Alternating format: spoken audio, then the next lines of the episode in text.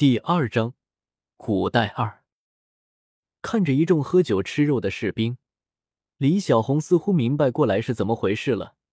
好歹也是看了20多年的电视和好几年小说的人，根据目前这些篝火边上的人一致言谈来看，他们是古代的士兵无疑了。至于白天的时候看到的尸体呢，或许就是这些士兵屠杀的了。在没弄清楚具体的情形之前，李小红还是不准备贸然的走过去。借着夜色，她把身体隐藏在一棵小树后面。虽然这棵细细的小树完全不能挡住她的身体，可是聊胜于无。你们倒是逃跑啊！大爷，我说的话可不是放屁，我说过的，只要你们敢逃跑，逃到哪里我们就把哪里的人都杀光。你们跑一路，我们就杀一路。哈哈哈！一个粗鲁的声音飘到了李小红的耳朵里，这下子她完全明白了沿途那些尸体的来源了。别跟他们废话了，叫他们赶紧把宝物交出来吧。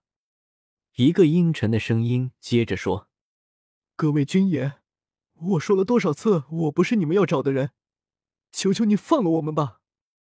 一个柔弱的女人的声音，正是人群中被绑着的母子中的那个母亲说的。我真的不知道你说的宝物是什么，求求你们放了我们吧。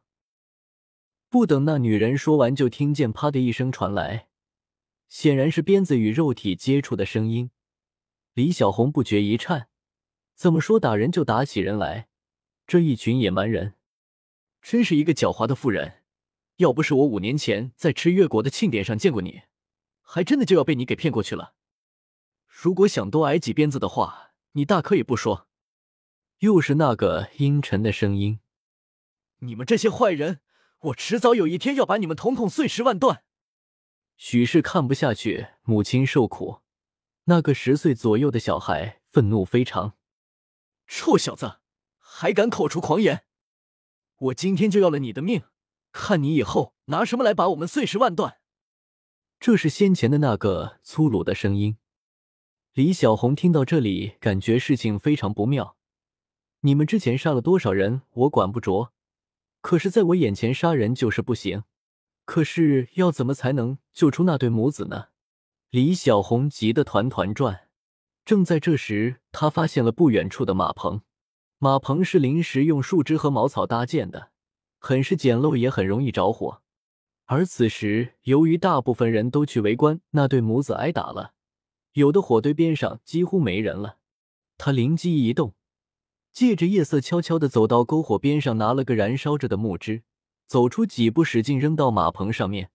马棚顿时燃烧了起来，马匹被突然烧起的大火吓坏了，撒开蹄子四处逃窜。快救火，快追马，你推我干嘛？场面一度失控，这几10号士兵扑火的扑火，追马的追马。李小红看准时机，顺手摸了把刀，跑到那对遇难母子面前，割开了他们身上的绳子。快点跑吧，不然就来不及了。李小红拉起母子2人，然后3人一起快速地逃离了危险地带。可是还没跑出几10米远，就听见背后传来了马蹄声。后头一看，妈呀，那群人的动作可真快，这就拍马追上来了。人怎么能跑得过马呢？这次真的是必死无疑了。